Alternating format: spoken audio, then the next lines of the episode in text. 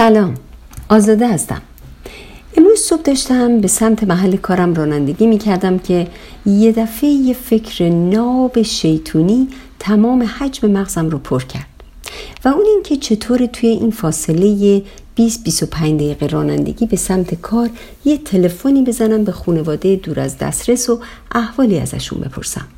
حتی فکرشم برام هیجان آور بود و برای همین تصمیم گرفتم این فکر رو هر چه سریعتر به عمل تبدیل کنم. برای همین گوشی موبایلم رو دستم گرفتم و در حالی که با یک دست فرمون ماشین رو کنترل می کردم به جستجوی شماره مورد نظر توی گوشیم گشتم. یه لحظه متوجه شدم که تمام حواسم متوجه گوشی در دستم شده و این در حالی بود که حتی از سرعت رانندگیم هم کم نشده بود. راستش خودم هم وحشت کردم. گوشیم رو روی صندلی کنارم گذاشتم و کمی فکر کردم. به خاطر آوردم چندین بار وقتی توی زندگیم اتفاقی که دوست نداشتم برام رخ داده بود به خودم گفته بودم اگه زمان کمی به عقب برمیگشت دیگه این کار رو نمی کردم یا این حرف رو نمی زدم که طبعاتش چنین اتفاقی باشه که حالا برام افتاده. یادم افتاد که توی اون لحظه ها حاضر بودم هر کاری بکنم. که زمان به عقب برگرده و من با آگاهی هایی که توی اون لحظه داشتم مانع از بروز اون بش اتفاق بشم. ولی این آرزوی من درخواستی محال بود. پیش خودم فکر کردم این تصمیم هم می‌تونه یکی از اون تصمیم هایی باشه که ممکنه بعدش آرزو کنم ای کاش زمان کمی به عقب برگرده.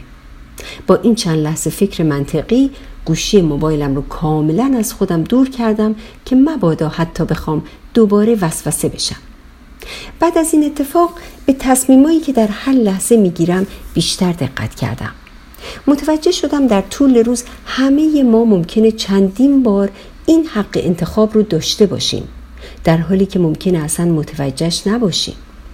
شاید اگر به اتفاقاتی که تو زندگیمون میفته با دقت بیشتری نگاه کنیم متوجه بشیم که در بسیاری از موارد ما در ابتدا حق انتخاب داشتیم و در واقع انتخاب ما منجر به وقوع اون اتفاق شده.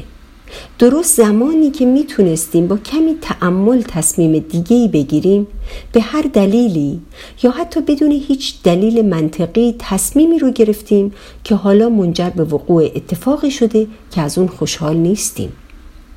بعد فکر کردم حتی در چنین شرایط دشواری هم که ما از نتیجه تصمیم خودمون راضی و خوشحال نیستیم بسته به اینکه چطور با موضوع برخورد کنیم می‌تونیم در تغییر وضعیت روحیمون اثرگذار باشیم. مثلا تصور کنید در اثر یه تصمیم گیری اشتباه نتیجه حاصل شده که ما از اون نتیجه اصلا خوشحال نیستیم. در این حالت به نظر من دو تا راه حل داریم. یکی این که مسئولیت تصمیم اشتباه خودمون رو بپذیریم و به دنبال راه حل باشیم به جای اینکه به دنبال مقصر بگردیم و سعی کنیم تا گناه رو به گردن نزدیکترین قوری و کتری اطرافمون بندازیم. و راه حل دیگه این که با قبول مسئولیت مدام به سرزنش خودمون بپردازیم و روزها و ماهها و سالها رو در حسرت روزهای قبل از حادثه سپری کنیم. البته ناگفته نمونه که اگرچه راه حل اول کاملا منطقی و متین به نظر می‌رسه ولی در عمل کار چندان آسونی نیست و نیاز به هوشیاری و تمرین داره تا کاملا اون رفتار ملکه ذهنمون بشه.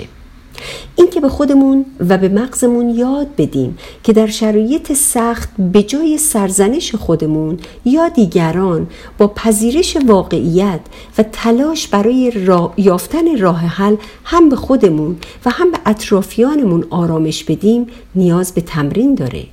ولی اونقدر نتیجه لذت بخشه که حتما به زحمت تمرینش میارزه. و مهمتر از اون این که به خودمون یاد بدیم که قبل از اتخاذ تصمیمی یه بار دیگه هم راجع بهش فکر کنیم و بعد تصمیم بگیریم.